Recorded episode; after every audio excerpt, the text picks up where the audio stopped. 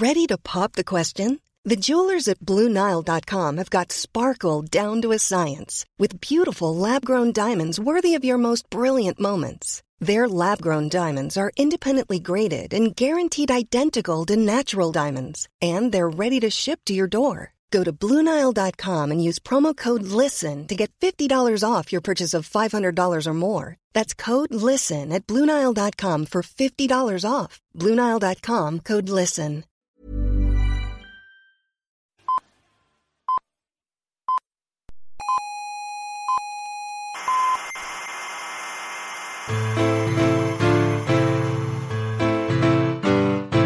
Aquí comienza Coffee Break, la tertulia semanal de la actualidad científica y tecnológica.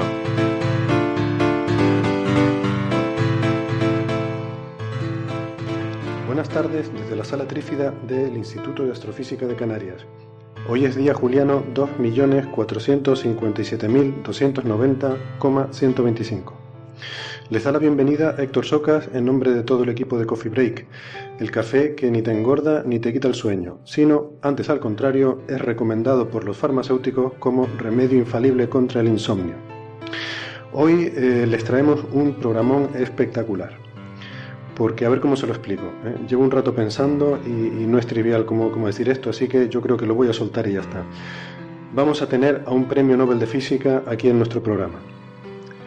Y cuidado que por estos micros ha pasado gente importante, ¿eh? Así que, como se suele decir, mejorando lo presente.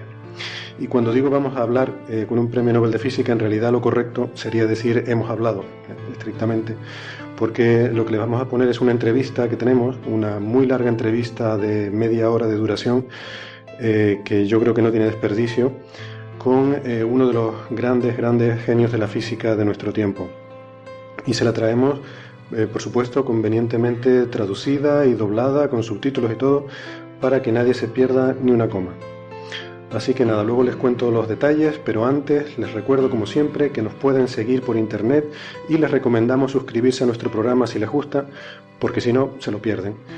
Entonces, en nuestra página, que es podcast coffee break punto org, ¿eh?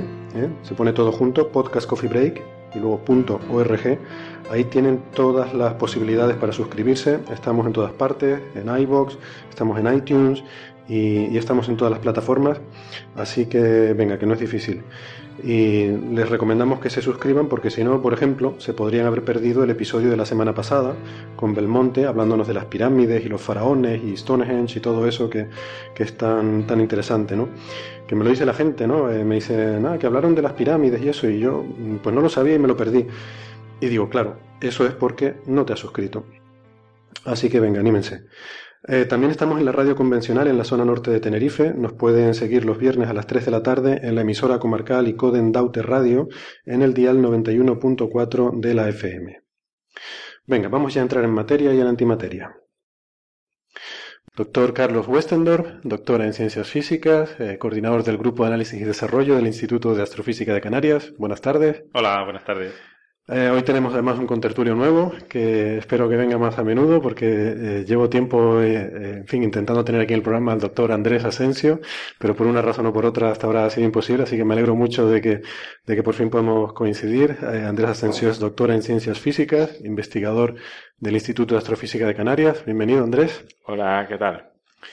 Bien, bien. Y recuperamos además también la presencia de Alfred Rosenberg, doctor del Instituto de Astrofísica de Canarias y especialista en divulgación científica. Hola, Alfred, buenas tardes. Hola, muy buenas tardes. Y eh, tenemos también a Marian Martínez, doctora en Ciencias Físicas, investigadora del Instituto de Astrofísica de Canarias. Buenas tardes, Marian. Buenas tardes, Héctor.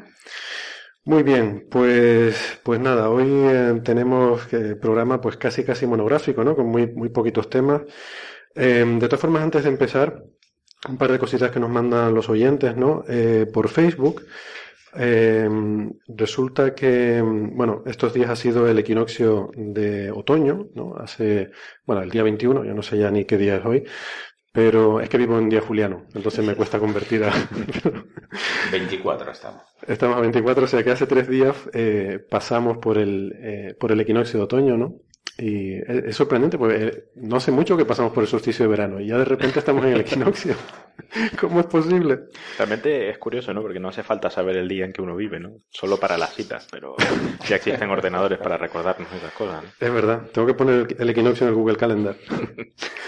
El caso es que un amigo eh, por Facebook, eh, un oyente, Marcos eh, Saldivar, de Paraguay, nos envía una foto muy chula en la que se ve eh, el, el lunes pasado, que creo que es cuando fue el equinoccio, pues sacó una foto de la puesta de sol en eh, que, que se ve que está perfectamente alineada con la dirección este-oeste, porque la sacó en la avenida Boulevard Ayolas, en la localidad de Villarrica, en Paraguay, que es una avenida que está perfectamente alineada en esa dirección. Entonces, pues es una foto muy bonita, ¿no? Donde se ve pues que eso, ¿no? Lo que pasa en el equinoccio, que el sol se pone exactamente por el oeste, ¿verdad? Y, y está muy bien, está bonita la foto. Luego hay también un oyente en iVoox que nos pregunta si podemos explicar la cosa de las medidas de las distancias usando las cefeidas, que es un tema muy interesante, pero le voy a pedir disculpas al oyente y lo vamos a posponer para otro programa, porque hoy la verdad que... Eh, o sea, est- esto tiene miga, ¿no? Daría para hablar un ratito y yo creo que hoy tenemos el plato bastante lleno, ¿no? Así que, así que nada, ¿por qué no empezamos entonces hablando del que yo creo que es el protagonista de hoy, eh, que, que es eh, ni más ni menos que el doctor Gerard 't Hooft? Eh, he intentado pronunciarlo eh, como lo hacen los holandeses, ¿no? Lo mejor que uno puede. Probablemente has tardado más tiempo en aprender a pronunciar su nombre que en hacer la entrevista, ¿no? Pues además te confieso que le he preguntado a amigos holandeses y he estado practicando para intentar decirlo, porque es muy difícil, ¿no? Y... sobre todo, si dices el nombre completo parece más fácil, pero si quieres decir, por ejemplo, el doctor 't Hooft, entonces es más complicado, porque hay que, hay que usar un sonido, ¿no? Eso del t, que, bueno, en español nos cuesta mucho, la verdad, ¿no? No estamos acostumbrados a hacer eh, vocales eh, de estas que no... bueno, que no son vocales, ¿no? Que son un poco guturales. Así que yo propongo, como este además es un asunto que no está resuelto académicamente, yo propongo que tomemos el convenio y llamarlo 't Hooft. Sí, yo creo que no, no le va a importar mucho. Pero esto no era un coffee break. Ahora vamos al té. Ahora vamos ahí, ahí. Bien, bien. Bien, señores académicos de la lengua, desde aquí proponemos eh, pronunciar esto como 't Hooft, y por lo menos nosotros vamos a usar ese convenio aquí. Bueno, pero eh, anécdotas y bromas aparte, mmm, quizás eh, para introducir un poco el personaje, porque igual no es tan mediático, ¿no? Como otros de los grandes físicos teóricos de nuestro tiempo, pues podríamos empezar por explicarle un poco a la gente eh, quién es este, este, eh, este investigador y a qué se ha dedicado, ¿no? Entonces, a mí me gusta decir, por ejemplo, que es el archirrival de Stephen Hawking, ¿no? O sea, es una de las pocas personas que le puede llevar la contraria a Stephen Hawking hablando sobre agujeros negros eh, e incluso ganarle alguna apuesta, ¿no? Eh, por ejemplo, eh, 't Hooft, eh, junto con Leonard Susskind, Eh, ellos se oponían mucho a la solución que proponía Stephen Hawking de que la información se destruye en los agujeros negros, y bueno, llegaron a decir que declaraban la guerra a, a esa propuesta, ¿no? Eh, era una forma un poco, un poco graciosa, ¿no? Esta gente son muy cachondos, porque de hecho Susskind escribió un libro luego en dos mil ocho sobre, se titulaba La guerra del agujero negro, donde explicaba todas estas cosas, ¿no? Dice que bueno, que en lo personal mantienen una relación muy cordial, pero que hacen este tipo de, este tipo de bromas, ¿no? Eh, el propio Hawking, por ejemplo, es conocido, ¿no? Por algunas de sus apuestas eh, famosas que, que ha hecho, ¿no? Eh, quizás la más eh, la más famosa es una que hizo con Kip Thorne en los años setenta, eh, lo tengo apuntado por aquí, en el año setenta y cinco, sobre si los agujeros negros existían o no. Y el que ganara la apuesta le tenía que pagar al otro una suscripción a una revista, ¿no? Eh, y Hawking curiosamente había apostado a que no existían los agujeros negros, porque dice que como se había dedicado toda la vida a estudiarlos, si resultaba que no existían iba a ser para él un, un disgusto tan grande que por lo menos tener la alegría de llevarse una suscripción a, a una revista. Es una apuesta, ¿no? Inteligente, ¿no? Que ganas en cualquier caso. Sí. Él dice que lo consideraba una, como una especie de póliza de seguro. Bueno, curiosamente, eh, mucha de esta gente que trabaja en teorías de alta energía y tal, en la que todavía no tenemos ningún experimento a los que pueda llegar, Eh, suelen apostar, ¿no? Y suelen tener eh, incluso votaciones, ¿no? Porque como no, no, sus teorías no se pueden contrastar con nada, pues votan a ver cuál es la más bella, ¿no? La más popular. La más bonita, eh, desde el punto de vista de, bueno, simetrías y cosas así, ¿no? O sea, que eh, la, la apuesta la llevan en la sangre, ¿no? O sea, si no te gusta apostar, probablemente no puedes dedicarte a la física teórica de altas energías, ¿no?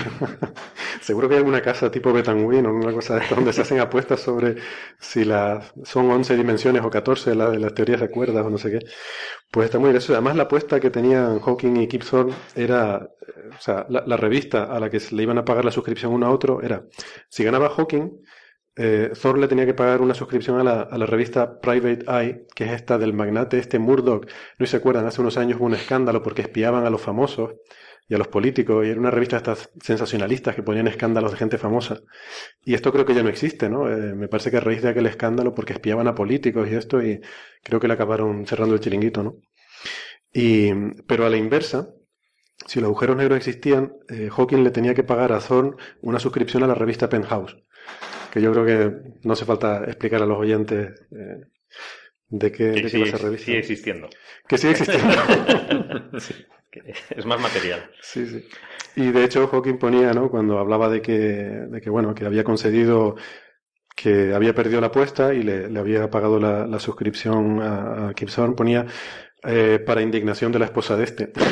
O sea que... Bueno, simplemente digo todo esto para, para que se vea que esta gente, pues bueno, eh, se toman con mucho sentido del humor estas cosas, ¿no? Y que la famosa guerra del agujero negro, pues que, bueno, que, que no deja de ser de, algo que va en este sentido también, ¿no? Un poco humorístico, pero que luego ellos tienen, tienen buena relación. Um, entonces, no lo sé, esto es por dar un poco una idea de, de, de a qué se dedican, ¿no? Y, y, y en qué trabajan, sobre todo agujeros negros. Eh, el premio Nobel se lo dieron a, a de Hooft por eh, un avance, en, bueno, según decía el jurado, por eh, haber mm, descifrado la estructura cuántica de la interacción electrodébil, que, que ya tiene tela la cosa, ¿no? Pero vamos, tiene que ver con esta unificación de, de las cuatro fuerzas fundamentales. Pues, eh, y de hecho, Andrés, creo que tú me comentabas algo, ¿no? De que también había hecho otro trabajo muy importante con la interacción fuerte. Sí, basado, o sea, con las teorías matemáticas que había desarrollado para justamente esa intera- la unificación de la interacción electromagnética y la débil, eh, siguió tirando del hilo un poco en la misma dirección y en, en un congreso eh, eh, presentó esos resultados y hubo alguien en la audiencia que le dijo que aquello era maravilloso y que debía publicarlo y él curiosamente decidió no hacerlo. Y, y después se volvió a redescubrir su resultado y fue de hecho el eh, premio Nobel del año dos mil cuatro, me parece eh, recordar, ¿no? Uh-huh. O sea que podría haber sido potencialmente haber tenido dos premios Nobel si hubiera tenido un poco de interés en haber publicado su idea, ¿no? Vaya caña. Pasa que claro, a veces bueno, es, siempre hay algo más interesante que hacer, ¿no? De lo claro. Que uno está haciendo. Yo sospecho que cuando ya tienes un premio Nobel la presión por publicar debe ser bastante menor, ¿no? Entonces... Eh... Sí, pero esto fue bastante antes de, de, de darle el premio Nobel. O sea, esto fue en los años setenta, o sea, casi uno detrás de otro podía haber conseguido dos artículos eh, uh-huh. para, para conseguir premio Nobel. Casi nada, la gente de la que estamos la hablando. La mayoría de nosotros publicamos artículos que no lee nadie. Exacto. Y hay otros que son capaces de publicar dos artículos que son premios Nobel, ¿no? Sí. Sí, sí, es un poco deprimente si lo piensas así, la verdad. Um, bueno, y tiene muchos otros premios, ¿no? Eh, yo no sé si Carlos todavía ha estado mirando un poco la... Sí, bueno, una pasada, no, no, no sé cuál, pero tiene el, el, la medalla, no, no me sé exactamente cuál es, pero el, el premio más prestigioso de física después del, del premio Nobel, es decir, que y luego, bueno, es hijo adoptivo de... Bueno, o sea, que ganó el primero y el segundo, ¿no? El primero y el segundo, llegó, llegó primero y segundo a, a, los, a los premios de, de, los premios de física. De física. ¿No? O sea, mm. Seguramente hay un efecto cascada en todo esto, ¿no? O sea, que una vez que tenga el premio Nobel seguramente te empiezan a dar premios de un montón de otras cosas que a lo mejor ni sabía que existían, ¿no? Sí, sí. Pero bueno. Bueno, pues no sé. Entonces, si quieren, eh, podemos eh, poner la entrevista y luego la, la comentamos un poco, ¿no? Eh, por explicar un poco sobre la, la entrevista quería decir un par de cosas. Eh, lo primero es que a mí me sorprende mucho la accesibilidad de, de este hombre. O sea, uno piensa cuando estás hablando de alguien del nivel que hemos estado aquí comentando... Eh, pues no sé, eh, la gente de este nivel uno piensa que a lo mejor son difíciles en el trato, ¿no? O que es difícil que, que te escuchen o que te... Y sin embargo, eh, resulta que no, este hombre me pareció tremendamente accesible y de hecho cuando hablé con él para, eh, para ver si nos concedía esta entrevista, eh, es que me, me dejó alucinando lo que me dijo y dice, sí, lo que pasa es que estos días estoy muy liado, eh, llámame a casa por la tarde. O sea, me dijo, estoy muy liado, así que llámame a casa. O sea, es, no sé, a mí me dejó bastante sorprendido esto. O sea, yo, mi, mi tentación era haberle, haberle dicho, no, hombre, no quiero molestarle en su casa, pero no sé, por alguna razón no, no se me ocurrió decir eso. Y... yo tengo una teoría, y es que normalmente la gente que son brillantes eh, científicamente o en cualquier materia suelen ser buena gente, ¿no? Sí, lo somos. Exactamente. lo, lo sois. Sí. Sí, sí. Y luego eh, también me gusta mucho en la entrevista que, a ver, yo pensaba que, o sea, mucha de la gente que sabe mucho luego les cuesta comunicarlo, ¿no? De una forma que se entienda para un público en general. Entonces yo contaba con que nos iba a dar una entrevista y que luego íbamos a tener nosotros que eh, masticar y explicar un poco lo, los conceptos, los tecnicismos y tal, y resulta que no, él ya de por sí habla de una forma que yo creo que se puede entender por cualquiera, ¿no? Entonces eso pues me ha dejado un poco decepcionado porque no, no tenemos nosotros que luego hacer ese trabajo de, de, de hacerla accesible a la gente, ¿no? Sino que ya lo verán que directamente lo que nos dice... Eh, es totalmente, totalmente asequible. Y luego sí, una cosa me parece muy interesante, y es que claro, como nos reciben en su casa, van a escuchar eh, mientras, mientras oigan la entrevista van a, van a escuchar una serie de ruidos. Por ejemplo, se oyen muchos ruidos como de platos, de vajilla, que va a parecer como que estamos en un restaurante, ¿no? Y es que yo me imagino que probablemente está el hombre ahí en su casa y seguramente acaban de cenar, porque eran las siete y media de la tarde, que en Holanda es una hora ya bastante respetable, ¿no? Eh, Y pues yo me imagino que estarían ahí, yo qué sé, recogiendo la mesa, poniendo las vajillas y tal, y esos ruidos se oyen en la entrevista, ¿no? Y se oyen también algunos crujidos de, pues, del sillón en el que está sentado, según se inclina, se reclina y tal, pues se oyen esos crujidos, ¿no? Entonces, bueno, yo les pido a los oyentes que cuando, cuando escuchen eso, que en vez de pensar que, bueno, que es una molestia, ¿no? Un fastidio, que, que estamos oyendo estos ruidos, pues que lo vean como que, eh, pues que esta persona nos ha abierto su casa, ¿no? Y, y, y que estamos, bueno, literalmente dentro de la casa de un premio Nobel, ¿no? Así que... Así que nada, vamos a, vamos a escuchar la, la entrevista y luego, y luego la comentamos, si les parece. Doctor Gerard 't Hooft, eh, bienvenido a Coffee Break. Ah, encantado de conocerte. Gracias por estar hoy en nuestro programa. Eh, hemos estado hablando sobre agujeros negros en varios de nuestros episodios anteriores y eh, pensábamos que nuestra audiencia se merece tener un, una voz autorizada que nos pueda hablar en profundidad sobre el tema. Así que tengo algunas preguntas que me gustaría hacerle, pero antes, antes de que empecemos a hablar sobre ciencia, eh, quería preguntarle sobre otro tema, porque eh, mientras preparaba esta entrevista he descubierto eh, que no sabía que es usted autor de un libro, un libro no científico. Sí, varios. Ah, bueno. Yo me refería a Jugando con Planetas, que según entiendo es un libro de ciencia ficción. Bueno, más o menos. Yo, yo quería escribir algo que fuera más ciencia ficción, en el sentido de que se describe ciencia que es realmente posible y no no disparates absurdos, cosas como las que sueles ver o leer en producciones de ciencia ficción, que es un tipo de ciencia que ya deja de ser ciencia, que es pura fantasía en las mentes de esos autores o directores. Yo quería, yo quería contar lo que es ciencia realmente posible. No es algo factual, porque hay cosas que todavía que no están inventadas, pero que sean inventos que no sean disparates. Y es interesante pensar en qué inventos en principio podemos esperar sin violar demasiado la ciencia que, que conocemos hoy. Y hay cosas muy interesantes que pueden ocurrir en un futuro no muy distante o incluso en un futuro distante que uno puede imaginar. Ya, yo no he leído todavía el libro, eh, no he tenido ocasión porque, como digo, lo acabo de descubrir, pero sí que fui y lo compré en Amazon, y la razón es porque vi algo en la sinopsis que me gustó mucho y tiene que ver con lo que usted acaba de contar. Y creo que es una frase que está sacada de la introducción o algo así, en la que usted dice que esto no es un libro sobre viajes intergalácticos, ni agujeros de gusano, ni sobre viajes en el tiempo, sino que es un libro sobre cosas que realmente podrían ocurrir, que son plausibles científicamente.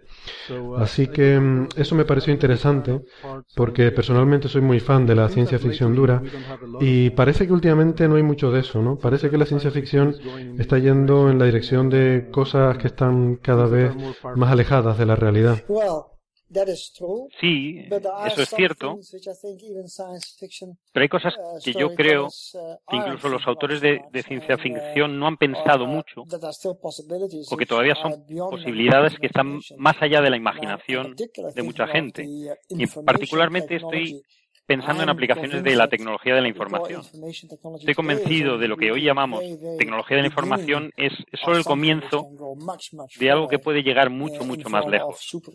Por ejemplo, en forma de ordenadores superinteligentes o dispositivos de todo tipo,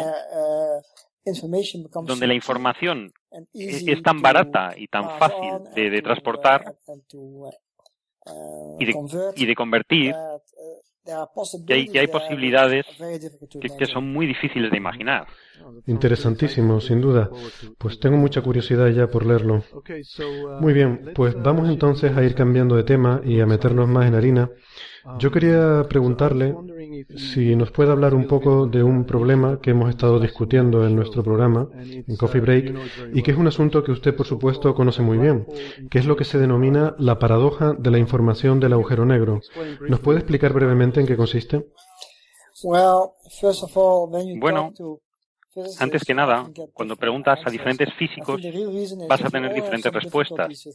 La razón real es que todos tenemos problemas fundamentales con los agujeros negros, pero no todos percibimos el mismo problema como la dificultad fundamental, la causa de la dificultad. Así, hay muchas paradojas de la información en un agujero negro. Los agujeros negros son cosas que funcionan de forma que no entendemos según a quién pregunte. Entonces hay problemas en el escenario general sobre cómo los agujeros negros absorben cosas, como remiten cosas de una forma muy especial, y entonces si intentas juntar todo eso te das cuenta de que de alguna forma hay alguna pieza que falta en el puzzle. Hay, hay algo que no, que no entendemos, pero todos tenemos diferentes prioridades y por eso cada uno piensa que la paradoja de la información es algo diferente. Mi propia visión ha sido siempre que existe una dificultad fundamental en describir estos objetos de forma que esté de acuerdo con las, todas las demás leyes de la física que, que conocemos. Y esto tiene que ver con qué pasa con la información. Así que cuando, cuando Stephen Hawking empezó a usar la frase paradoja de la información, yo estuve de acuerdo. Hay una paradoja ahí, hay algo que no entendemos sobre cómo la información es pasada del material que entra al material que sale. Pero entonces, cuando hablas con otra gente, a lo mejor piensan que es otra cosa la paradoja. Es paradójico la forma en que los agujeros negros responden a la información que entra. Y hay, hay una pregunta sobre cuándo se remite la información que entra. Hay, hay desacuerdos fundamentales ahí. La, la cuestión es que las leyes de la naturaleza son lógicas, coherentes y únicas y hermosas. Mientras que si intentamos escribir los que deberían ser las leyes de un agujero negro, inclu- incluyendo la forma en que interactúa con la materia, la forma que emiten la materia, porque, porque, los, porque los agujeros negros pueden emitir materia de una forma muy especial, lo cual fue descubierto por Stephen Hawking. Así que queremos tener una descripción completa de este proceso, qué es lo que realmente ocurre en un agujero negro cuando emiten partículas, o cómo responde a partículas que caen o que son absorbidas por él. Cuando juntas todo esto, al final lo que necesitamos es un sistema de llevar la contabilidad de todos los procesos. Me gusta imaginar la naturaleza como un gigantesco contable. En la naturaleza cada átomo, cada partícula individual, está registrada y obedece unas leyes, y esas leyes juntas forman nuestro universo. Pero cómo funcionan esas leyes es algo muy misterioso. Hay muchas preguntas cuando tratamos en particular con agujeros negros y, y surgen muchas, muchas preguntas. Pero al final el resumen es que la naturaleza debe ser una máquina de procesamiento de información extremadamente eficiente. Todo lo que colecciona, todo lo que interactúa en nuestro universo está pasando información. ¿Dónde está una partícula? ¿Qué es lo que hace cuando interactúa con otra partícula? ¿En qué se basa esa interacción? ¿Cómo podemos interaccionar con las fluctuaciones del vacío? Hay, hay tantas y tantas preguntas y, y, y todavía no tenemos ni idea, no tenemos ninguna buena pista de cómo la naturaleza lleva toda esta contabilidad. Estamos eh, cada vez más cerca, estamos teniendo la sospecha cada vez más, o al menos yo estoy teniendo la sospecha de que la naturaleza es un gigantesco ordenador y procesa la información como, como un portátil normal, pero a escalas enorme, vastamente mayores y más rápido y más macroscópico. Así que es un, el, el ordenador, la naturaleza es un ordenador muy superior a cualquier cosa que nunca pudiéramos imaginar. Pero entonces la pregunta es, ¿cuáles son los bits y los bytes que usa la naturaleza? ¿Cómo se procesan? ¿Cuáles son las leyes? Y eso es justamente lo que llamamos física. Ese, ese es nuestro trabajo. Y en particular en agujeros negros, que es lo que estamos discutiendo, andamos bastante perdidos. No entendemos cómo la naturaleza funciona. Hay muchas ideas, pero buenas teorías de momento ninguna. Ajá, o sea que en su opinión, la física, la naturaleza, es un gigantesco sistema de procesamiento de información en lugar de esta concepción clásica de un gran número de partículas que interactúan. Sí, sí, sí. Ya veo. Entonces entiendo que usted no es muy partidario del término paradoja en este problema de la paradoja de la información. Bueno... Bueno, es una paradoja porque lo que estamos haciendo cuando intentamos averiguar cómo funcionan estas leyes, estamos pensando muy intensamente sobre posibles eventualidades, cosas que pueden ser que son muy inciertas, cosas que ocurren cuando dos agujeros negros se encuentran o cuando un agujero negro absorbe algo o emite algo. Y esas cosas están muy lejos de nuestra experiencia cotidiana. Así que no tenemos ninguna forma adecuada de testear lo que hacen los agujeros negros porque están muy lejos y son muy grandes. Y estamos interesados en la pregunta hipotética de qué pasa si un agujero negro absorbe una partícula y emite otra partícula. ¿Cómo, cómo englobar todo esto en una descripción coherente? Es paradójico, porque cualquier cosa que intentamos siempre entra en conflicto con lo que ya sabemos de la naturaleza. Hay muchas propiedades de simetría que sabemos que existen en el universo. El universo tiene una fantástica propiedad llamada invariancia relativista que nos dice que cualquier partícula que está en movimiento, no importa cuán rápido se mueva, incluso muy cerca de la velocidad de la luz, podemos deducir sus propiedades de lo que conocemos cuando esa partícula está en reposo. Hay una simetría y hay otras muchas simetrías así en la naturaleza que conocemos bien. Las hemos ido descubriendo gracias a numerosos experimentos. Hay, hay, pero conseguir todas esas simetrías que funcionen también en agujeros negros, eso, eso es bastante misterioso. ¿Y cómo lo hace la naturaleza? Y nos encontramos que hay que abandonar esas simetrías. No parece, no parece, no podemos mantenerlas tan hermosas y simétricas como nos parece hoy en día. Y es paradójico que no, que no tengamos un buen feeling de qué parte del conocimiento es falso y, y, y tenemos que abandonar para poder entender los agujeros negros. Por eso es paradójico en ese sentido. Ya, ¿sería correcto entonces decir que ese es uno de los mayores problemas hoy en día en la física teórica? Que estamos tan lejos de ser capaces de experimentar, de probar experimentalmente las teorías, ya sea teoría de cuerdas o agujeros negros. O sea, básicamente no tenemos un laboratorio donde se puedan hacer experimentos o se puede obtener información mediante observaciones. Yo me pregunto si el universo, ¿no? Si la cosmología, el fondo cósmico de microondas, eh, es quizás la astrofísica, el laboratorio para la física teórica moderna, donde quizás se puede tener esperanzas de que algún día eh, se puedan probar algunas de estas predicciones. Bueno, hay que entender que nosotros como seres humanos solo ocupamos un, un nicho muy pequeño en el universo. Nosotros, nuestros tamaños son del orden de metros o de yardas y nuestras escalas temporales que usamos son del orden de segundos.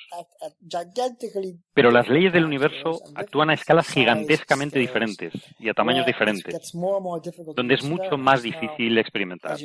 Pero, como sabes, existe esta máquina maravillosa en Ginebra, el L H C, el gran colisionador de hadrones, que está explorando las escalas más pequeñas posibles hoy en día.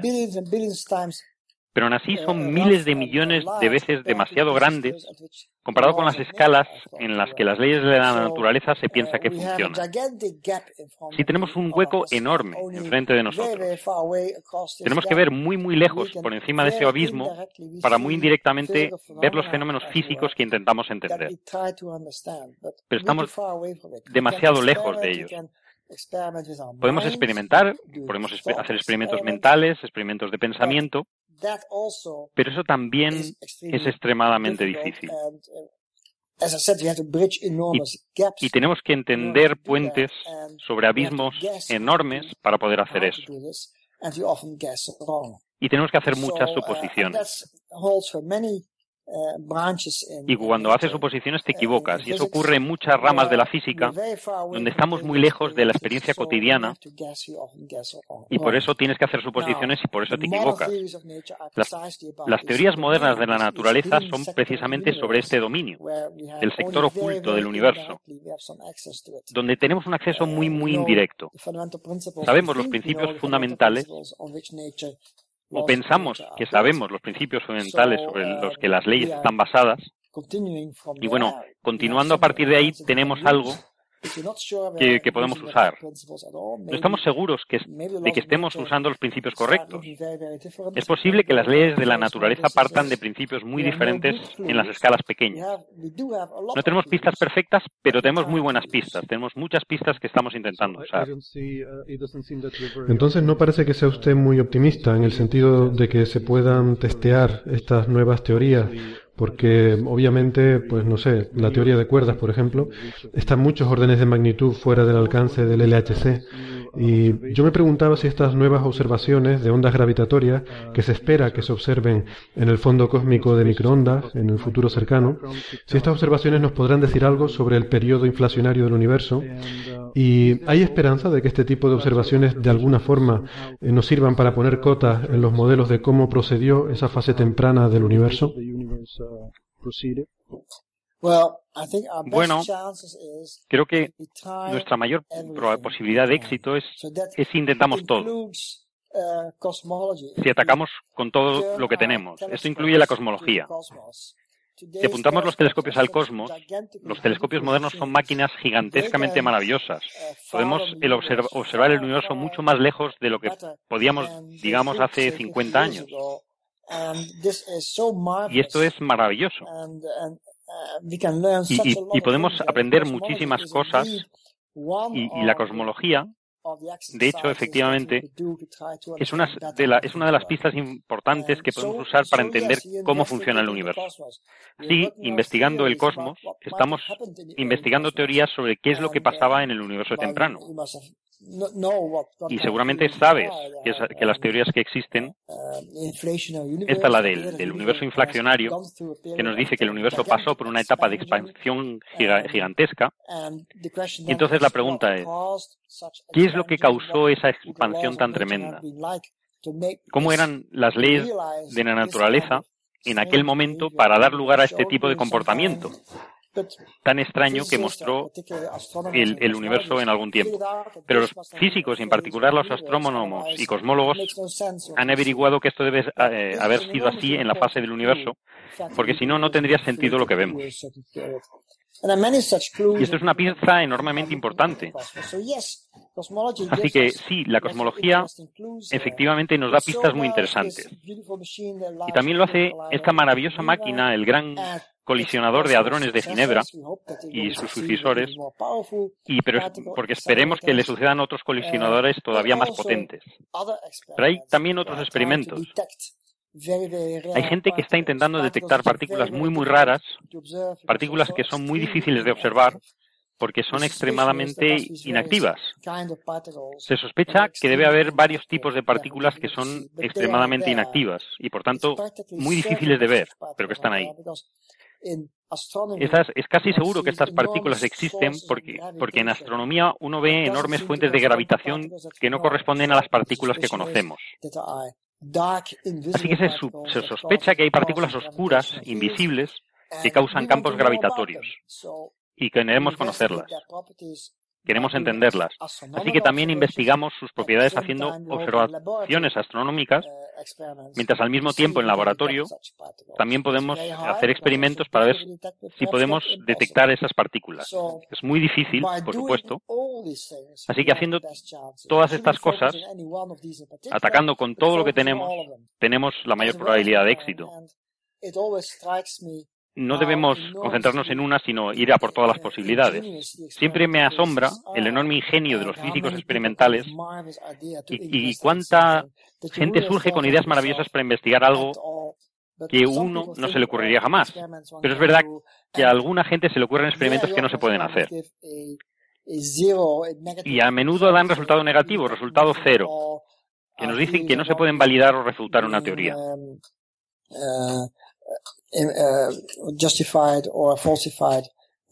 Pero de vez en cuando alguno de estos experimentos observan algo interesante, algo nuevo, y entonces cambia totalmente la, la visión del mundo, nuestra visión de la naturaleza.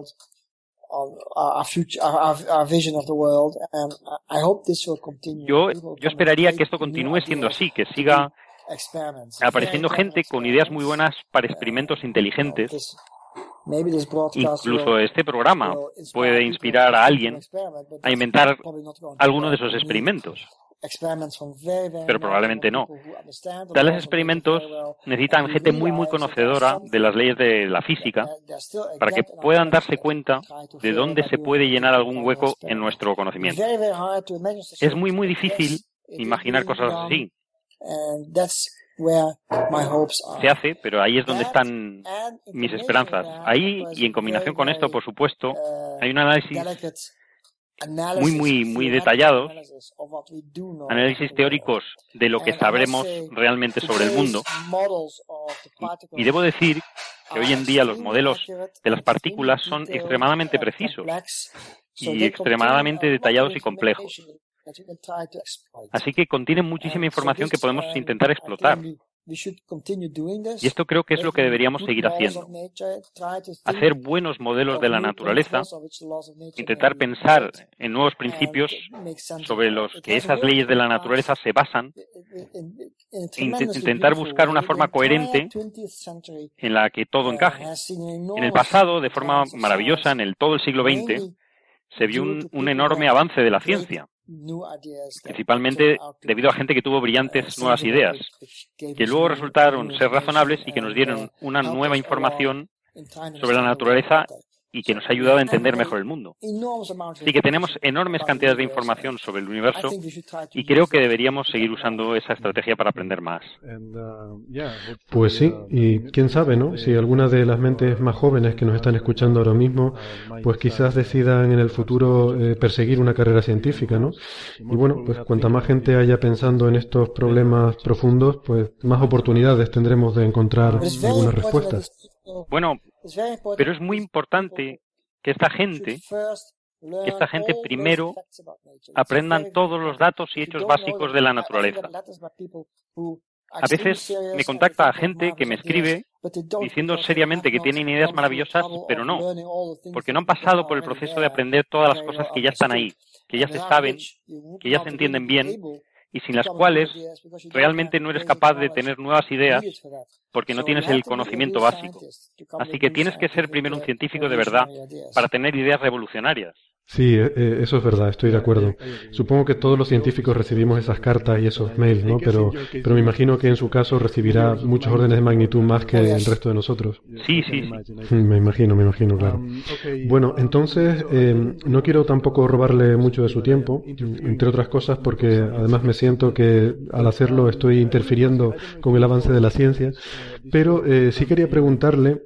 Yo no sé si usted sigue esta serie Big Bang Theory, pero hay algunos episodios donde se produce un debate entre Sheldon Cooper y Leslie Winkle en el que están discutiendo muy airadamente sobre cuál es la teoría que va a resolver el gran problema de la unificación de la mecánica cuántica y la gravedad en el futuro. Y por supuesto, Sheldon es un fuerte defensor de la teoría de cuerdas, mientras que Leslie es partidaria de la gravedad de bucles cuánticos. ¿Tiene usted una opinión sobre este debate? Do you have an opinion on this debate? Bueno, no, no he visto muchos de esos, de esos debates, solo algún episodio tonto. Así que realmente no lo sé. No, no, no lo, no lo podría decir, no podría opinar. Sí, bueno, en realidad solo estaba intentando plantear la pregunta de una forma divertida, pero vamos, que entiendo que este es uno de los grandes problemas actuales en física teórica, ¿verdad? Ah, sí, sí, eso es verdad. Bueno, la teoría de cuerdas es, es una enorme suposición. Es un salto salvaje de, de la imaginación. Y lo que nos ha dado es una, es una forma muy impresionante y complicada, máquina matemática, tan, tan complicada y tan interesante, que, que por esa razón solo debe ser cierta, que no puede ser que toda esa matemática sea para nada. Hay mucha gente que dice eso. Yo, yo creo que es un argumento muy peligroso. Podría ser totalmente incorrecto.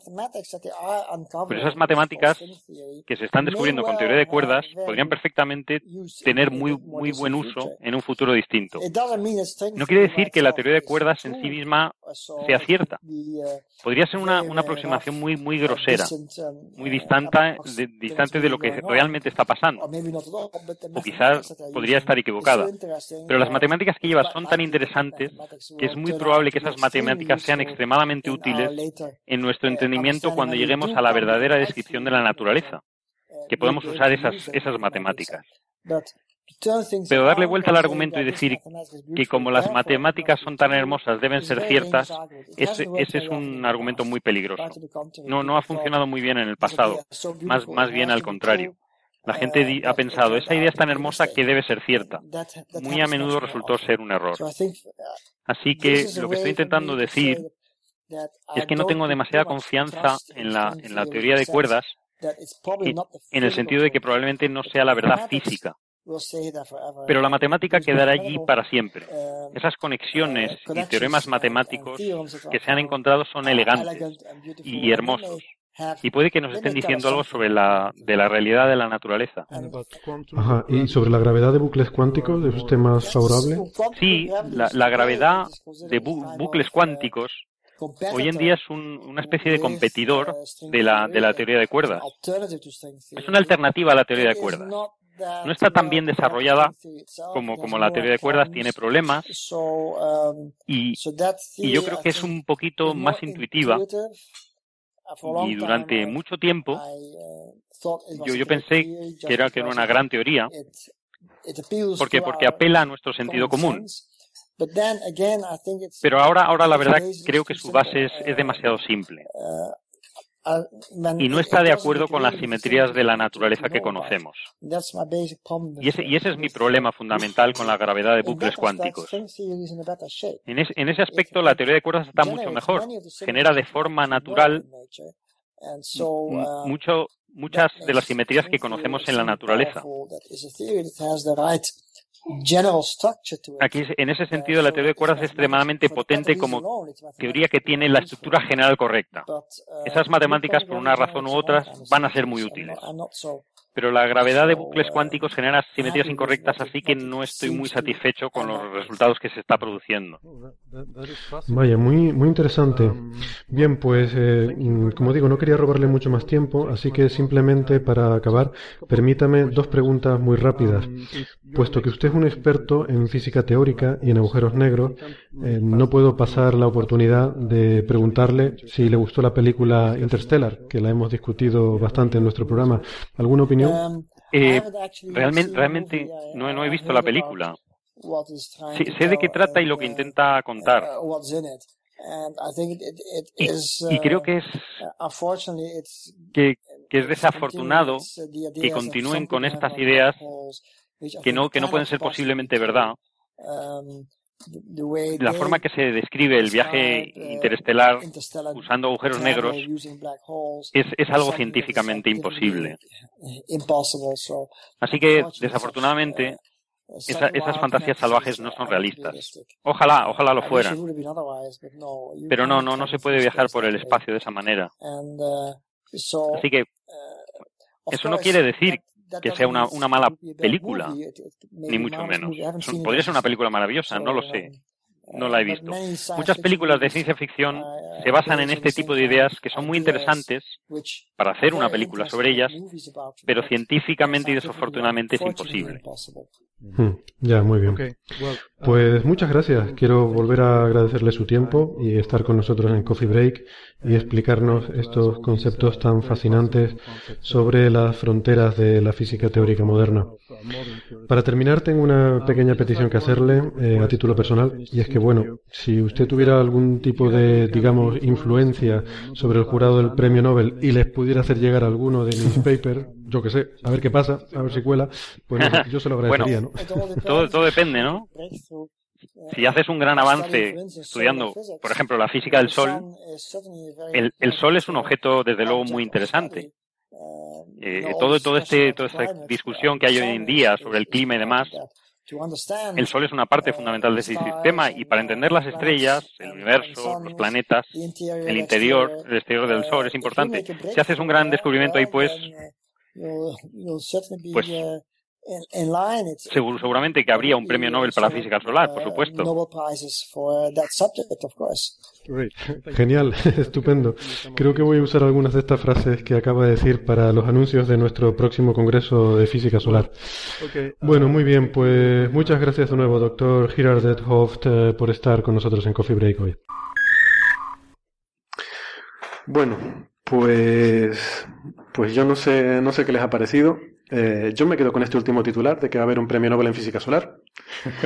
Um, lo ha dicho claramente, ¿no? Eh... Me da un poco comprometido. Yo creo que se lo forzaste. No, no es por nada, ¿no? Sí. De hecho, faltó decirle que ibas a ser tú, con lo cual, o sea, por miedo casi más. Por miedo, ¿no? Bueno, apueste usted con quién va a ser. Podríamos apostar. Seguro que le gusta apostar. Pero esto, o sea, un buen periodista seguro que puede estirar un poco el titular para decir, va a haber un premio Nobel en física solar. En fin, que... De todas formas, en, en astrofísica en general es mucho más difícil, ¿no?, que en, que en física fundamental, que hay un premio Nobel, ¿no? O sea, aquí parece que cualquier teoría que se decante por una u otra, porque hay tantas teorías y todas son tan bonitas y etcétera, pues ya es un premio Nobel, ¿no? En astrofísica... Pff, hay que currárselo mucho más, ¿no? La física observacional es muy dura en ese sentido, ¿no? No Pero... es que, que sea más complicada, sino que es diferente. Es curioso porque se supone que el premio Nobel eh, debe ser algo que tenga una... O sea, se da a un trabajo que debe tener una utilidad práctica, ¿no? Que debe ser algo útil para la sociedad de alguna forma, ¿no? Eh, es que cualquier avance en esta física teórica es, es totalmente práctico. Es decir, sí. Creo yo, en mi idea de practicidad, claro. Sí, o sea, yo... no, no es fabricar cosas. Mi idea de la practicidad es que sea útil para, para la humanidad, para nuestro conocimiento. Entonces, para mí eso es muy práctico. Uh-huh. Sí, yo creo que a estos niveles estamos hablando de entender las leyes de la naturaleza, ¿no? Mm. En el fondo, no, no, no, en el fondo Nobel fue ingeniero, ¿no? Y parte de ingeniero, con lo cual tenía esa idea un poco práctica, ¿no? De las cosas, con lo cual pues, siempre ha tenido esa especie de filosofía de practicidad, ¿no? Sí. Pero, pero vamos, que el Nobel básicamente inventó la dinamita. Y... Bueno, eso es extremadamente práctico, ¿no? Y ahora, claro, y ahora están dando premios a alguien que renormaliza la teoría de... Pero bueno, está bien. No, a ver, a mí me parece, me parece estupendo, ¿no? Pues yo soy, en fin, yo, yo pienso que esa distinción entre investigación aplicada o, o investigación fundamental, pues es una línea muy difusa, porque es imposible saber qué es lo que ahora es investigación fundamental, las aplicaciones que pueda tener en un futuro. Eso lo vemos continuamente, ¿no? Cosas que parece que se hicieron investigando una cosa y luego se le encuentran aplicaciones en cosas totalmente diferentes, ¿no? Uh-huh. Entonces yo creo que es una distinción un poco sutil. Un poco sutil. Hombre, sí que es verdad que en astrofísica, y quizás por eso no hay muchos premios Nobel, eh, buscar la aplicabilidad práctica a las cosas es complicado. Aún así, eh, acaban llegando, ¿no? Pero, pero bueno, no es, no es trivial. El último fue el del descubrimiento de la expansión acelerada del universo, si no recuerdo mal. Sí. El último premio Nobel en, que se concedió en astrofísica, ¿no? Sí. Bueno, y, y aparte de eso, volviendo a la entrevista, a mí me gustó mucho también la, la franqueza con la que con la que habla este hombre, ¿no? O sea, que en ningún momento intenta ser eh, políticamente correcto o no meterse con nadie, sino si opina una cosa, pues te la dice tal cual, ¿no? Uh-huh. Y, y yo, a mí me, me, me resultó muy interesante, ¿no? La, la discusión cuando nos hablaba sobre teoría de cuerdas y sobre la gravedad de bucles cuánticos, ¿no? Que son, bueno, un poco las dos principales... Eh, teorías, ¿no? que, que se espera que puedan dar el siguiente gran avance en la física teórica, y él nos dijo, así, quedándose tan pancho, que no le ve mucho futuro a ninguna de las dos. Uh-huh. Eso me pareció súper sorprendente. Sí, lo cual te, te deja un poco inquieto, ¿no? Porque dices, bueno, entonces usted proponga otra. Ya, bueno. Pero que no le hace falta, él está tan, tan sobrado en el, en el buen sentido de la palabra, que efectivamente bueno, es notable. No, este, no es necesario, caballero. O sea, tú puedes ver a lo mejor que una cosa no va a ir a ningún lado y no quiere decir que sepas cuál es el camino que, que hay que ir. No, no, no, por supuesto, pero que a él no le hace falta, a los demás quizás sí, ¿no? A los demás decimos, bueno, pues dígame cómo, pues no, a él no. Bueno, está muy sí, bien. Es decir, si no dice cómo será porque no sabe. No, no, o, o que tiene alguna alguna intuición que está trabajando en ella. Pero no, no, si él ni publica sus cosas, imagínate, imagínate, imagínate si te las va a contar, es que le da igual. No, lo hubiera contado seguro. Sí, sí, no, pero no por no por secretismo o algo, sino es que le da tan poca importancia a lo que hace y es alucinante, ¿no? Esta gente de este nivel además suele tener mucha intuición sobre mm. simetrías, ¿no? Entonces simplemente ve las cosas y...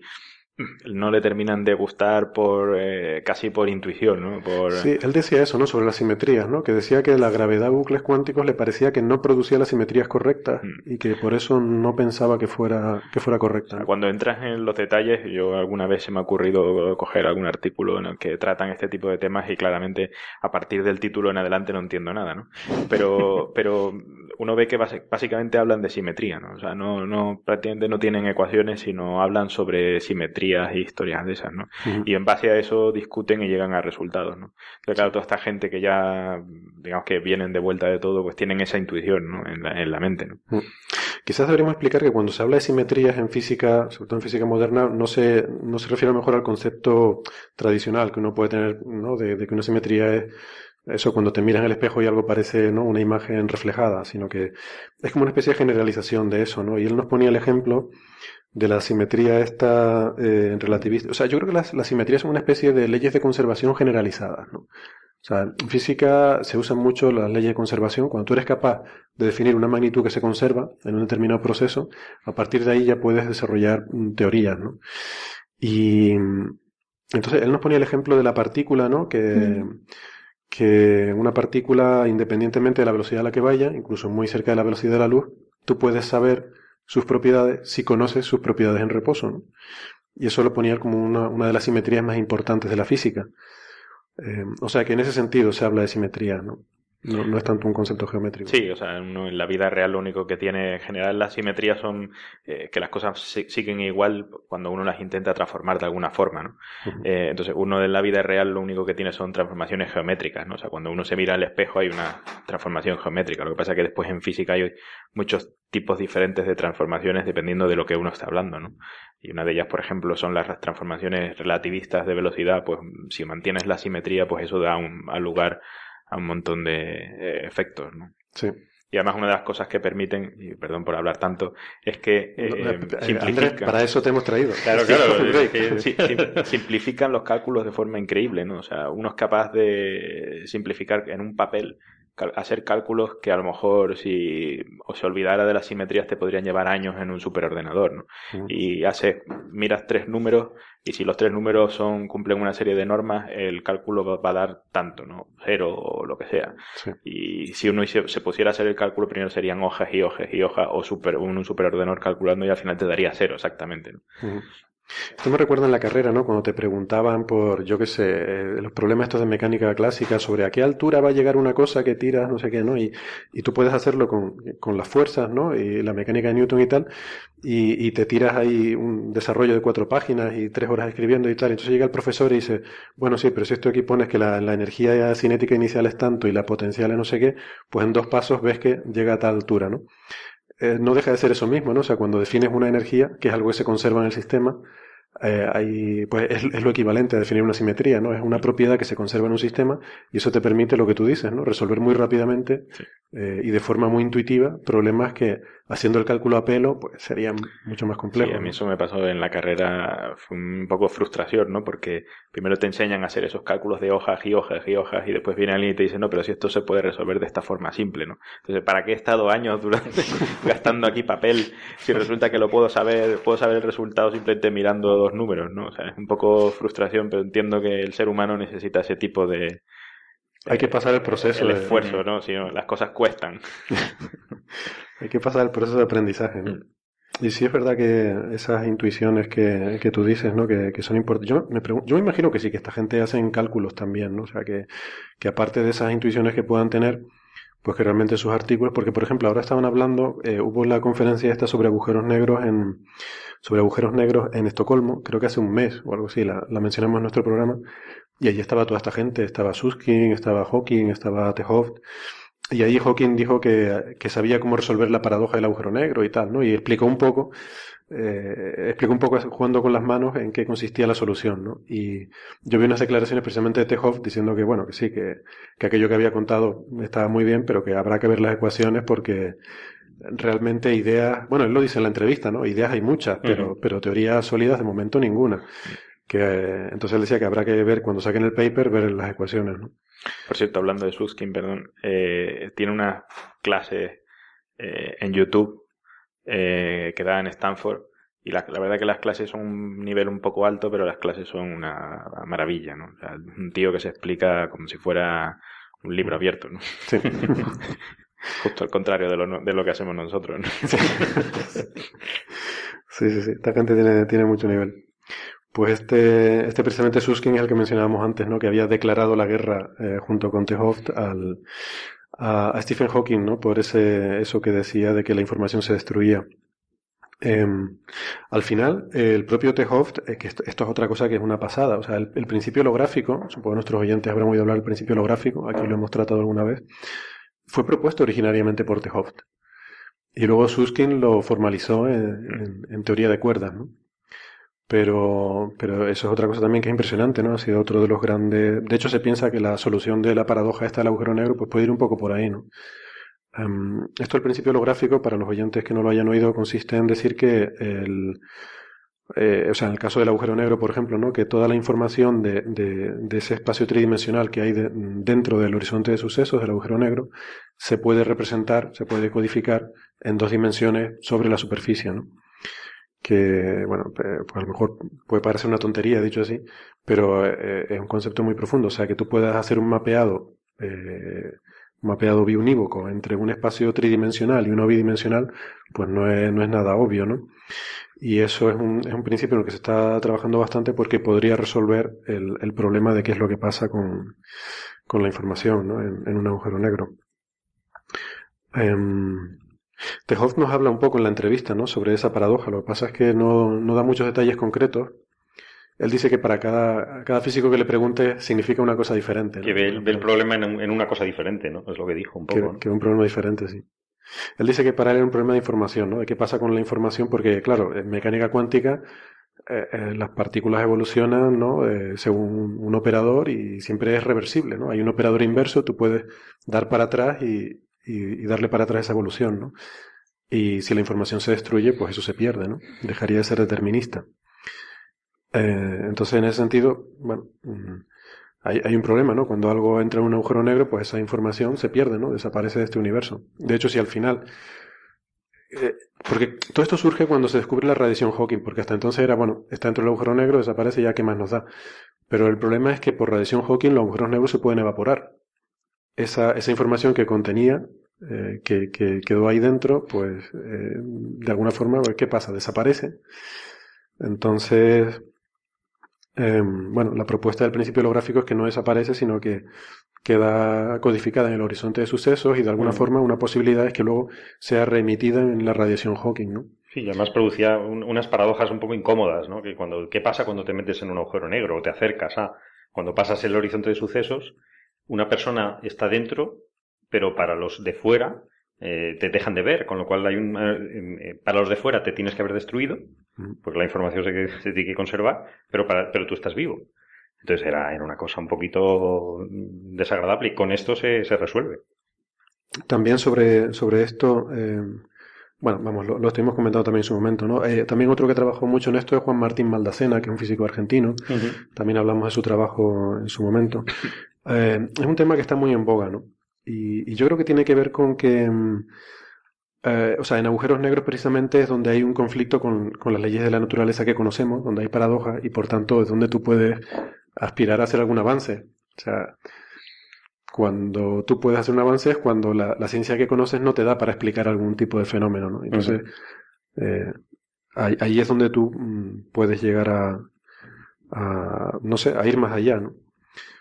Sí, también te da, te da pie a lucubrar cosas, ¿no? Porque como tú no tienes una base teórica en la que eh, apoyarte para intentar explicar las cosas, justo porque no hay una teoría cuántica de la gravedad, pues claro, uno elucubra cosas y se puede llegar a ser incluso famoso por decir chuminadas, ¿no? Sí.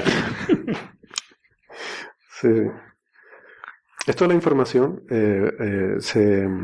O sea, parece, no, no es algo exclusivo de, de este tema de agujeros negros, ¿no? Sino que en la física moderna eh, se, se trata mucho con el, o sea, el, la, digamos, la transmisión de información y la interacción entre partículas o entre sistemas físicos, ¿no? O sea, parece que es una cosa que hoy en día es muy importante. Y a mí me resulta curioso, ¿no? Bueno, de hecho, incluso nos lo decía en la entrevista T. Hooft, que para él el universo es como un, es un gran ordenador, o sea, uh-huh. que la física es un... Eh, es básicamente una, una forma de, de, de tener todas las partículas, todos los sistemas físicos contabilizados y, y, y de eh, transmisión de información entre sistemas, ¿no? O sea, que la interacción eh, se, se reduce al, al final, en último término, a transmisión de información uh-huh. entre sistemas, ¿no? O sea, que la información se conservaba de alguna forma, ¿no? Y que el universo mantenía, eh, un, pues eso, una contabilidad donde están... ¿Dónde está esa información? Sí, cuánticamente, además es así, hay, hay teoremas que según los cuales eh, se tiene que conservar la información en cualquier interacción. Uh-huh. eh, Lo que pasa es que la, la idea de decir un, or, un ordenador, que el universo es un ordenador, siempre, siempre surge como la, la sensación de entonces quién lo ha creado, ¿no? A mí esa es la única parte bueno, yo creo que... No, de, no decía que era un ordenador, decía que él lo entendía como un como ordenador. Como un ordenador, ¿no? Vale. Hasta ahí bien, que pero... Que un poco, pues, decir que él eso, no estaba ¿no? hablando de... Que el universo es el universo, ¿no? Después nosotros claro. intentamos racionalizar, ¿no? Y sí. yo entendí que lo que quería decir era eso, ¿no? Que lo veía como un ordenador. Sí, yo creo que más como un ordenador como lo veía originalmente Shannon o Turing, ¿no? O sea, cuando se desarrolló toda la rama de la computación, ¿no? O sea, no, no como ahora uno, un portátil o algo así, ¿no? Sí. Sino más al nivel, digamos... Hmm. Eh, un, un sistema de procesamiento de información. Un sistema de procesamiento que pasa, que incluso de comunicación, ¿no? Que pasa cosas de un sitio, de un sitio a otro, otro. ¿no? Sí. Y de hecho, si uno escribe toda... Eh, la, la teoría de la información es una cosa bastante increíble, ¿no? Porque de ahí eh, es muy, muy simple eh, matemáticamente, pero se, uno es capaz de... Bueno, uno no, toda, mucha gente es capaz de, de, de extraer de ahí de forma emergente las leyes de la física, ¿no? O sea, que algo debe haber, ¿no? En la información, o al menos en, en lo que nosotros describimos como información. A eso iba, ¿no? Que parece que escribiendo estos eh, intercambios de información, esta, eh, o sea, se, se pueden describir las interacciones entre sistemas físicos como procesos de intercambio de información, ¿no? Y, y es curioso porque, esto te lo comentaba Andrés eh, el otro día, ¿no? Hablándolo el otro día con un, una amiga que... Que, que, vamos, que es filósofa, me decía que le, le parecía muy sospechoso que ahora que estamos en plena época de, de la informática y, de, y del tal, pues que de repente los físicos decidan que eh, todo se puede explicar mediante transferencias de información, ¿no? Y yo, extrapolando un poco el argumento, luego me quedé pensando, digo, fíjate, curioso, en el siglo diecinueve la física eran bolitas y órbitas, ¿no? O sea, los átomos eran sistemas planetarios pequeñitos. O sea, eran bolitas, los protones y los neutrones, y había otras bolitas en órbita que eran los electrones, ¿no? Eh, o sea, era la época del gran éxito de la mecánica newtoniana, de, de la, la astrofísica había sido explicada por las fuerzas newtonianas y, y todo eran, bueno, sistemas planetarios pequeñitos, ¿no? Luego llega el siglo veinte y llega la mecánica cuántica y todo son funciones de onda. Y todo son interferencias, son eh, interacciones entre funciones de onda, ¿no? Las partículas ya no son bolitas, ahora son ondas, ¿no? Eh, curiosamente, en el siglo veinte, cuando es la revolución de las ondas, de la radio, de la televisión, de no sé qué, ¿no? Y ahora empezando el siglo veintiuno estamos con la revolución de... de de la informática y tal, y los, lo, y los físicos ven el universo como un sistema de interacción entre paquetes de datos, ¿no? Entonces, esto, la verdad que es interesante, ¿no? Me da, me da que pensar que al final, o sea, eh, nosotros hacemos metáforas de, de lo que es la realidad, y pero, pero hay unos modelos matemáticos detrás que funcionan mejor o peor, ¿no? Y, y al final lo importante son los modelos matemáticos y no cómo llames tú a la metáfora con la que lo englobas, ¿no? Uh-huh. Y esos modelos matemáticos está claro que cada vez son mejores. O sea, eh, los del siglo veinte eran mejores que los del siglo diecinueve y los del siglo veintiuno están siendo mejores que los del siglo veinte en el sentido de que explican más cosas, permiten predecir más cosas y permiten tratar con eh, más de los fenómenos que observamos. Entonces, en ese sentido, pues, hombre, a lo mejor somos, seguimos siendo un poco ingenuos en el sentido que le ponemos etiquetas de cosas que conocemos, o sea, intentamos ponerle nombres conocidos al, a la realidad del universo, que a lo mejor es algo mucho más abstracto que todo eso. Pero lo importante es si conseguimos tener un aparato matemático que nos describa todo lo que hay detrás, ¿no? Sí, yo esto lo veo un poco como simplemente las herramientas que están de moda, ¿no? Supongo que nosotros no vivimos esa época, ¿no? Pero cuando se inventó el martillo, todo el mundo intentaría usar un martillo para algo, ¿no? Eh, muchas cosas no servirían, o sea, no, el martillo no servía para algunas cosas, pero para otras se dieron, se dieron cuenta de que sí, ¿no? Y les permitía hacer más cosas que una piedra. Eh, cuando se inventó la rueda, pues se intentó aplicar la rueda a todo, ¿no? Sí. Entonces aquí cuando se desarrollan ciertas ideas eh, teóricas, pues se intenta aplicar y se ve que a lo mejor te, te abren una, un, unas opciones que antes no existían, ¿no? Eh, es simplemente una cuestión de herramientas, ¿no? Sí, yo creo que vamos abriendo puertas, ¿no? Y que cada vez que, no sé, usamos herramientas nuevas, abrimos puertas nuevas, y es verdad que a lo mejor las puertas que abrimos están condicionadas por las herramientas que tenemos, pero no deja de ser una puerta nueva, ¿no? Y, y, y un avance, eso está bien. De hecho, lo que, lo que has comentado ahora va un poco en relación a lo que él comenta, no sé si en la entrevista o en un artículo que he leído, porque ahora mezclo un poco, pero cuando hablas del, del avance, de, de la unificación de todas las teorías y demás, y él dice que lo ve como algo bastante complicado. Y claro, todo, todo el mundo cuando piensa en gente así brillante como él, como Einstein y toda esta gente, creen que son personas que estaban allí sentados en su casa y dijeron, oh, idea, sí, ¿no? Y lo que tú comentas es un poco eso, es justo lo contrario, ¿no? Esa gente se nutre del conocimiento de la época. Uh-huh. Y la gente, pues en la época de la mecánica cuántica, pues eso, estaba, se nutría de todo ese ambiente, ¿no?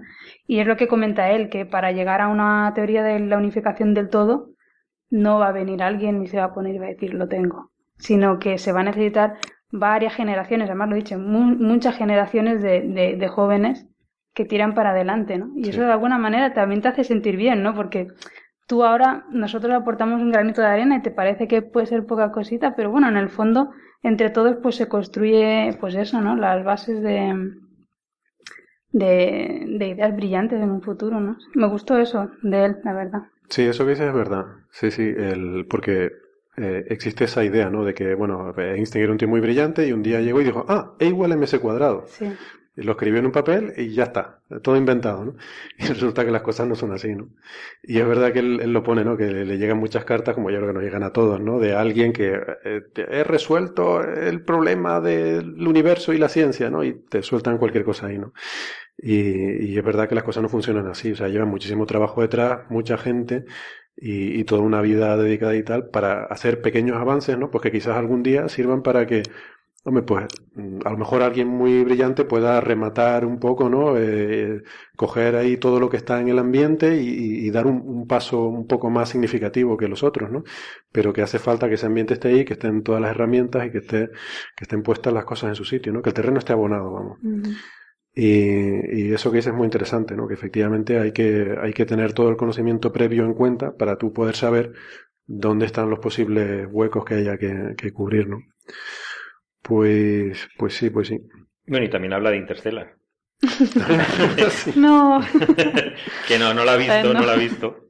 Pero, pero nos deja muy tranquilos cuando dice que efectivamente no se puede viajar así, ¿no? Como, como sí, se plantea en la película, que, que no habla de, del contenido de la película, por supuesto, pero que científicamente tiene fallos, ¿no? O sea que, que nosotros eh, hemos criticado, bueno, la película de muchas formas, pero él también. Entonces nos digamos, quedamos más tranquilos que... que un premio Nobel también, ¿no? Sí, también lo haga, ¿no? También hay, hay otros físicos también muy brillantes que dicen que la película no vale mucho.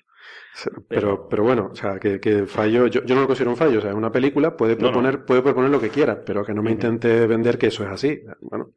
Y luego a cada uno le gustará o no le gustará. Como sí, decía, es él, puede ser una película maravillosa, no lo sé, pues no la he visto, pero eso no se puede hacer. Pero como está asesorada por gente también que le da ya una especie de... Sí, sí, sí.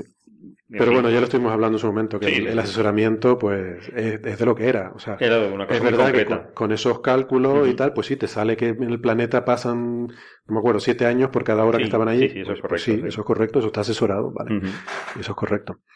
Pero bueno, luego... Eso es correcto, pero fíjate si es mala la película, que comentándolo con cierta gente, justamente ese detalle, eh, la gente dice, no, pero qué tontería, ¿cómo va a ser eso? ¿Cómo van a pasar siete horas en un sitio y dos minutos en otro? ¿Por qué? Porque la han hecho tan mal, han metido tantas tantas barbaridades en la película que efectivamente ese detalle pasó como uno más, como ya, una barbaridad. A mí me pareció lo mejor de la película. Y la gente que pero... no conoce de física, uh-huh, eh, pues eso, me lo han dicho, o sea... dice, no, esto no puede ser, ¿cómo hacer eso? Que el tiempo pase de distinta manera en distintos sitios. Claro, o sea, lo claro. más interesante de la película no se quedan, es que no es se correcto científicamente, eso, ¿no? se pierde queda, el ruido. Se, se diluye mucho. Se diluye mucho porque es eso, tiene tanta cosa alrededor, uh-huh. sensacionalista, o no sé cómo llamarlo, la sí. verdad, que... Sí, sí, sí, es verdad. Eh, bueno, y también hablamos de, de Big Bang Theory, ¿no? Pues es curioso, ¿no? A mí, o sea, a mí me sorprendió, eh, vuelvo a insistir en eso. De, de hecho, creo, para mí fue lo más interesante de la entrevista, ¿no? O sea, que él no ve mucho futuro ni en teoría de cuerdas ni en ni en gravedad de bucles cuánticos, ¿no? O sea, que ni Sheldon Cooper ni, ni Leslie Winkle. Leslie Winkle y, bueno, ya veremos, a ver, a ver qué proponen. A ver qué, pues sí, a ver qué sale. Eh, vale, no sé, ¿alguna, alguna cosa más que nos quede por aquí? Ah, ya me llegó el libro el otro día, por cierto. Tengo, tengo ganas de leerlo. Todavía no he empezado, pero, pero sí, sí, sí. Que a mí es que me gustan mucho esas cosas, ¿no? De especular sobre posibles, ¿no? Posibles realidades y cosas, pero, pero bien fundamentadas, ¿no? Uh-huh. Entonces ese tipo de ciencia ficción me parece, me parece muy interesante. A ver qué nos cuentan. Pero sí, eso de, y además es verdad, o sea. Mmm...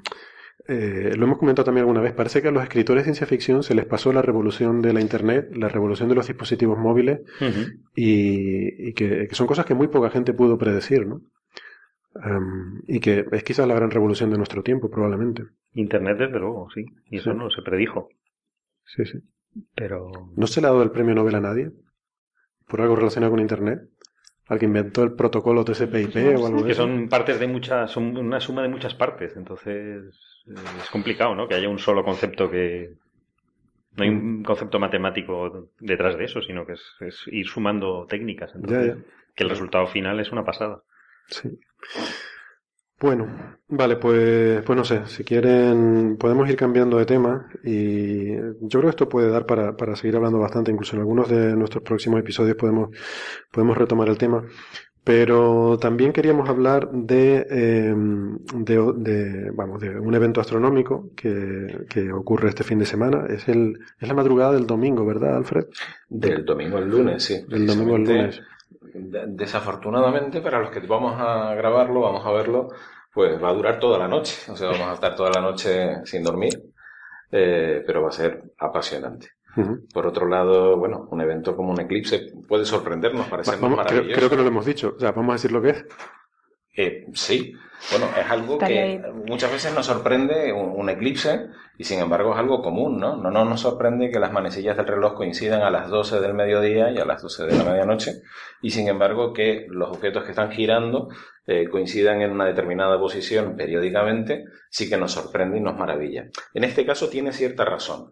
Y es que la Luna a veces se mueve en una órbita elíptica y a veces está más cerca o más lejos de nosotros. En este caso se va a encontrar en el momento, en la posición más cercana a nosotros en esa órbita, lo que denominamos una superluna. Una superluna es un catorce por ciento más grande en diámetro que, que la Luna más pequeña, cuando está más lejos. Y un treinta por ciento más brillante que, que la Luna más pequeñita. Así que es realmente interesante. Es poco apreciable a simple vista, de todas maneras.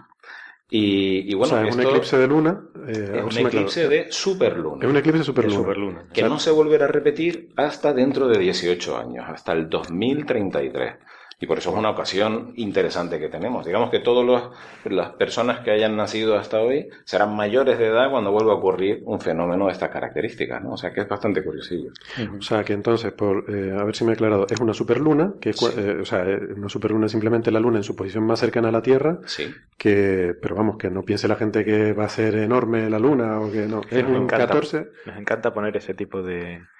de adjetivo, no súper, hiper y tal. Bueno, siempre tenemos que llamar la atención de alguna manera. No, desde luego. Bueno. Y efectivamente, y además con la Luna tenemos ese curioso efecto psicológico de mm. ver una Luna enorme en el horizonte y una Luna pequeña, normalita, cuando está en lo alto. Mm-hmm. En este caso estará en lo alto, en Canarias siempre estará en lo alto de nuestro cielo y nos parecerá una mm. Luna pequeña, entre comillas, como siempre. Y en este caso, además, está el hecho de que como es un eclipse de Luna, pasa por la sombra de la Tierra, entre el Sol Y, y, y la Tierra, entre, o sea, nosotros estamos entre el Sol y la Luna, y entonces ese parecerá roja, entonces se llama una luna de sangre. Sí, y entonces hay ciertas teorías que a la cuarta luna de sangre va a pasar cosas terribles, ¿no? Igual que había teorías que ayer se acababa el mundo. Sí, y afortunadamente ese... por este programa no se ha acabado. Tienes ese tipo de teorías recurrentes, ¿no? Recurrentes que siempre se va a acabar el mundo. Esotérica. Siempre hay que ver algo un poco esotérica y que no tiene sentido ninguno, pero que es muy divertido y que incluso tiene aplicaciones científicas, como decían en el I A A. Yo estuve leyendo de...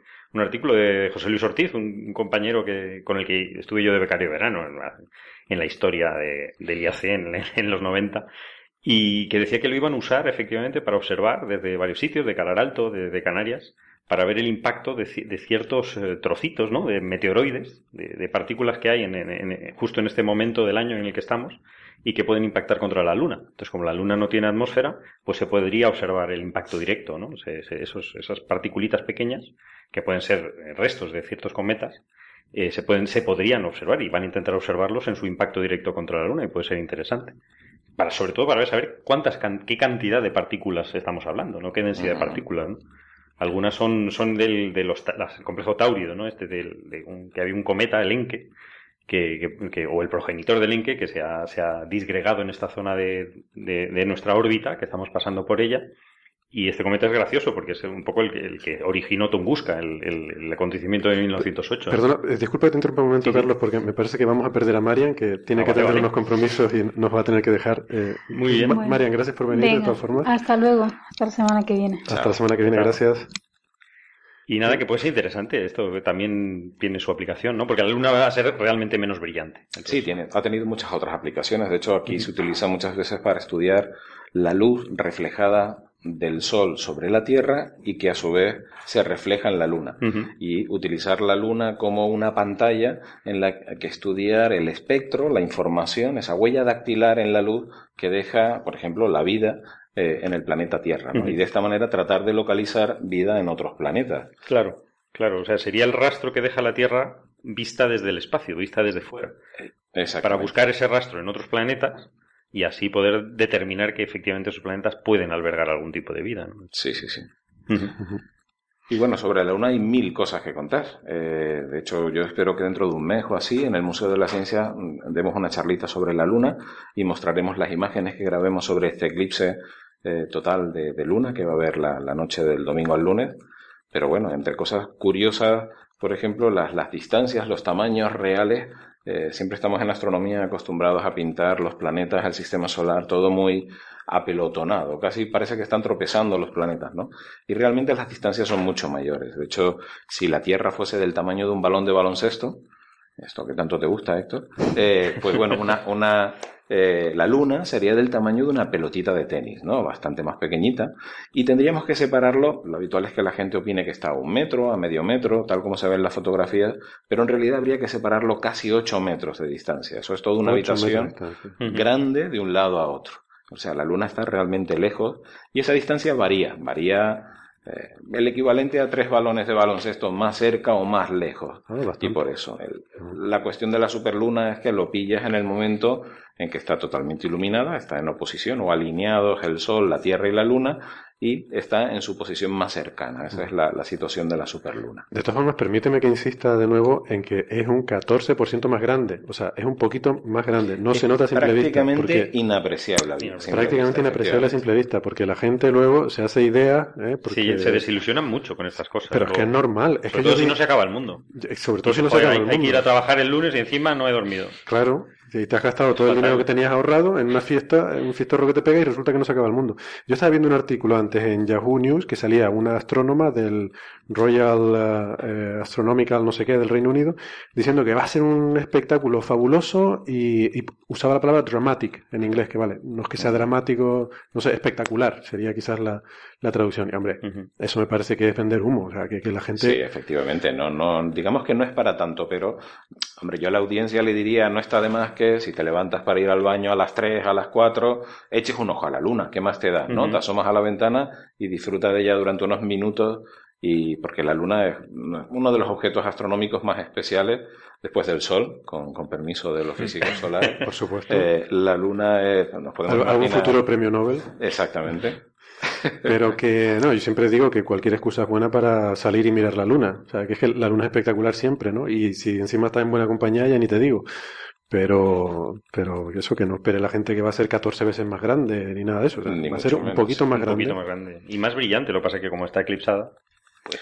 Sí, de hecho, con, con un poco de suerte, a veces brilla un pelín más, un pelín menos, con ese tono rojizo, uh-huh, uh-huh. y muchas veces nos, nos permite ver las estrellas que tienen su entorno, que en condiciones normales no de luna llena no se ven en absoluto. No se puede ver, claro. En cambio, en el momento en que está eclipsada, brilla muy tan poco que nos permite ver las estrellas que tiene a su alrededor. Y es una imagen muy llamativa, muy curiosa. Uh-huh. Bueno, pues entonces emplazamos a nuestros oyentes para eso, el domingo por la noche, que... que salgan a mirar la luna, que va a estar bonita, y, y, y además, eh, dices que tú vas a estar retransmitiendo el eclipse, ¿verdad? O sea, va a haber... Bueno, yo en este caso voy a grabarlo, pero van a estar, va a estarse retransmitiendo desde el instituto, a través de, desde el observatorio del Teide, el, el teleférico de lo alto del pico del Teide, y también desde la isla de La Palma y Fuerteventura. Son uh-huh. los, los lugares desde los cuales el instituto contribuye retransmitiendo en, en directo este eclipse.